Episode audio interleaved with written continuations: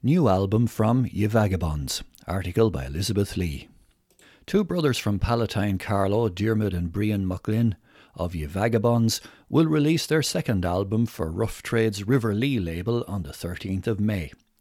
Nine Waves was recorded in the Dublin Mountains at Hellfire Studios, produced by John Spud Murphy, whose previous work includes records by acclaimed folk band Lankum. The duo, originally from Palatine and the sons of Gráinne and Mike, spent their teenage years experimenting with different musical genres, including blues, when they played in a local band. They left Carlow in two thousand twelve for Dublin, where their reputation in folk circles grew. Nine Waves features eleven tracks of traditional and original songs and tunes. It follows the duo's standalone single, I'm a Rover, which won them an R T E Radio one Folk Award for Best Traditional Folk Track. Ye Vagabonds were also named Best Folk Group for the second time at the two thousand twenty-one ceremony, where they hold the record for the most awarded artists. The harmonies and multi-instrumental abilities of Diarmuid and Brian were augmented on Nine Waves by Kate Ellis, cello, and Cayman Gilmore, double bass, both members of the Irish contemporary classical group Crash Ensemble, with Ryan Hargaden on piano and saxophone. The record also features concertina from Cormac Begley and harmonium from regular touring member of Ye Vagabonds, Alan McFadden. The first single to be taken from the album is Blue Is the Eye, of which Brian explains, "This song started as a poem I wrote for an old friend on Aaron Moore who passed away in late two thousand twenty. He used to bring me out fishing as a kid, and later when I got into singing, we bonded over songs even more. When he was younger, he knew Roshi Rua, a well-known singer from the island. He often told me of when he used to visit her and how she would give him a coal from the fire to light his way home at night. In his last few years, he would sit and watch boats come and go across the bay all day. We'd always be happily aware of his eyes on us when we'd be out on the sea. The week he died, his son Jerry took myself and Diarmuid out fishing, and we half wondered if he was watching still. A minke whale breached next to our boat that afternoon."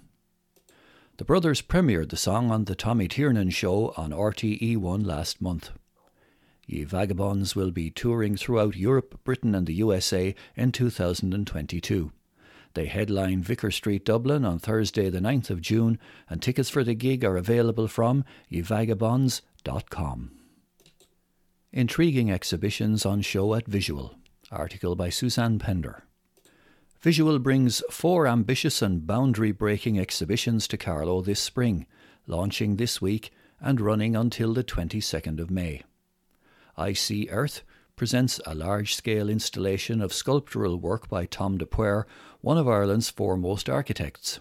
Also planned is the Irish premiere of one hundred Steps by Barbara Wagner and Benjamin de Burca, which unfolds when visitors to aristocratic museums reveal themselves to be performers.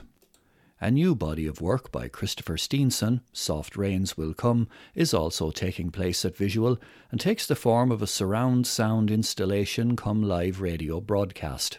A Space for Making Good Decisions About Place by Helena Fitzgerald proposes a way of thinking about the future of the places where we live.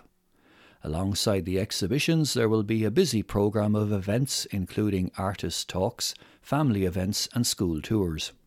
Throughout this season, bookings are available for primary and secondary schools for workshops and tours.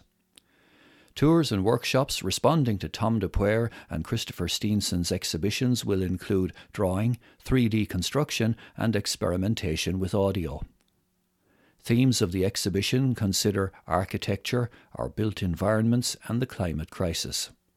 Workshops can be tailored to any age group and can be booked by contacting learning at visual carlow dot i e.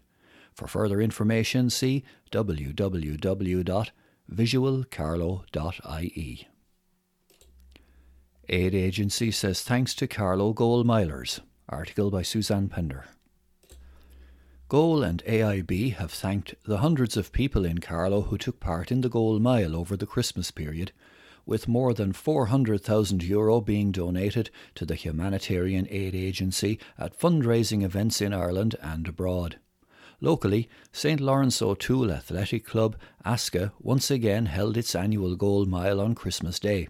The Christmas tradition of running, jogging or walking a mile in support of Gold's work has taken place since the nineteen eighties. With the support of A I B for the first time, this was the biggest event yet. Funds raised at annual nationwide and international events support the agency's emergency response and humanitarian work in fourteen countries in Africa, Latin America and the Middle East. Gold's Chief Executive Officer Siobhan Walsh has thanked participants and highlighted how the Gold Mile is essential to the organisation's mission to fight poverty. "This year's Gold Mile has been truly exceptional," said Siobhan. "There were events in twenty-eight counties across Ireland, as well as Gold Miles on every continent around the globe. By showing up and donating, you have made a difference in someone's life." New exercise classes for those with chronic illness. Article by Elizabeth Lee.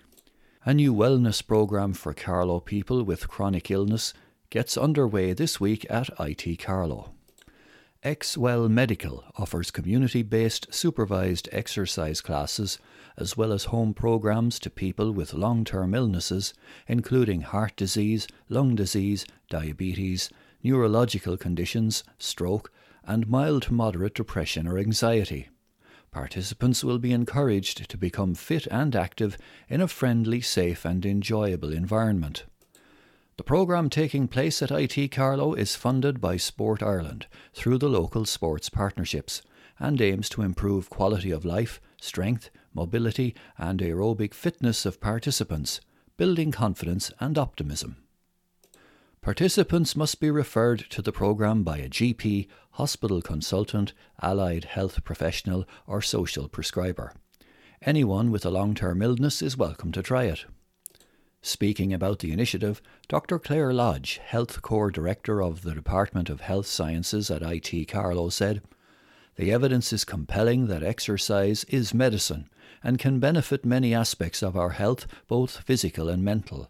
I T Carlow has a pivotal role in promoting health and well-being, and we welcome people who are interested to contact us for further information." Classes start on Tuesday the first of March for twelve weeks on Tuesdays and Thursdays. Anyone interested in the programme at I T Carlow can contact Doctor Claire Lodge at claire dot lodge at itcarlow dot i e. Scoil Mhuire Girls take part in fitness programme. Article by Elizabeth Lee. Pupils at Scoil Mhuire gan Smál, Carlow, have had their interest in fitness recognised in a nationwide competition to find Ireland's fittest school, launched recently by Irish Olympic athletes Phil Healy and David Gillick. The event, which runs until April and in which over five hundred schools are participating, is the latest phase in a Fit Squad Schools fitness programme organised by banana distributors Fifes. The programme involves school visits from the athletes as well as exercises and keep fit tips presented online. In recognition of their involvement and inventiveness in responding to guidelines set out under the programme, pupils at Scoil Mhuire gan Smál received fruit and fitness rewards along with bonus points in a league-style competition, from which the eventual winners will emerge. To be announced in May, the overall successful school will receive sports equipment valued at five thousand euro, plus a visit from Fit Squad ambassadors Healy and Gillick. Further details can be viewed online at w w w dot fifes fit squad dot i e.